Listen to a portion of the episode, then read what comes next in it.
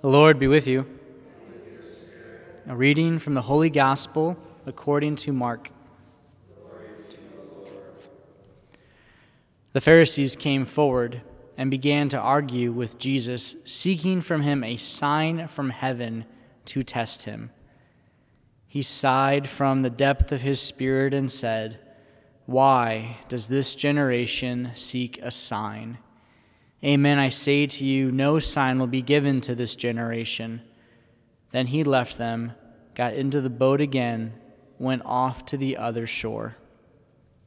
The Gospel of the Lord.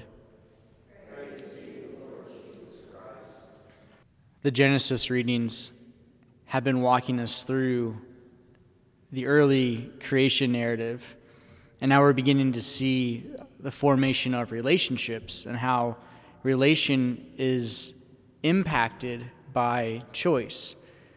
So, initially, let's consider this. In the garden, God created Adam and Eve. They're living harmoniously with all the creatures, had dominion, gave them everything, and one rule don't eat from this tree. Through temptation, through sin, through trickery, the devil slithers his way in, quite literally, and convinces, deceives uh, the woman, and in so doing, the man, uh, to consume. So they do. And we see initial separation of relationship between human and God. Adam and Eve are still together. Everything is okay between them, it appears. They recognize their own differences, but they're not separate. Together, they are separate from God. They're banished from the garden.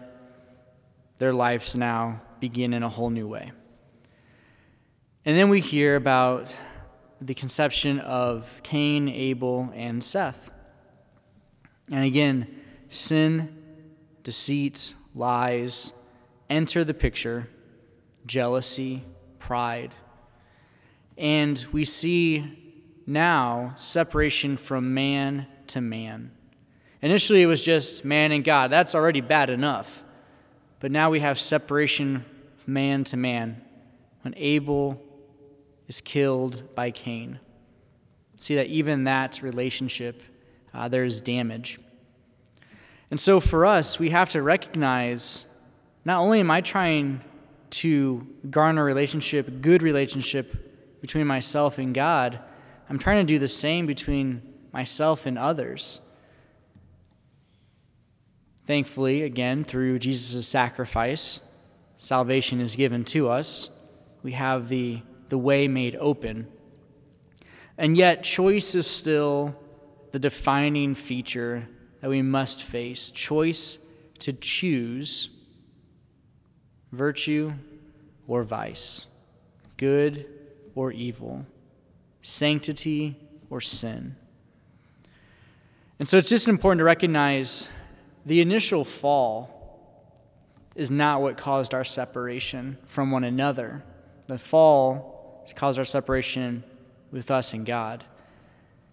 It's the next fall, and then the next, and the next that starts to attack our human relationships.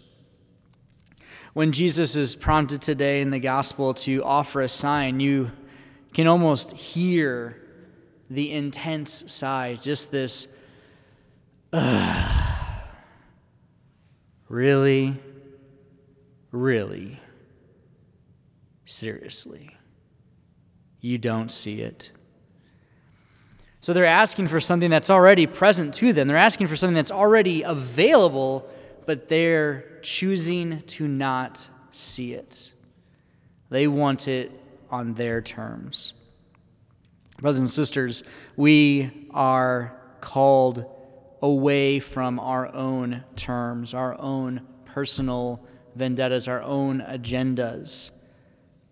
We're called to surrender those to the Creator, to restore relationship with Him. Jesus, in His life, death, and resurrection, restores the relationship lost through original sin and in his death on the cross restores relationship between us and one another. So if we have relationships that are hurting, if we struggle with our acknowledgement of God, today we ask in a very simple, humble prayer for healing. That the Lord begin again the healing that we need so that we can choose the good, choose the virtue, choose the sanctity, just as Christ chose us, died for us, rose for us, and loves us.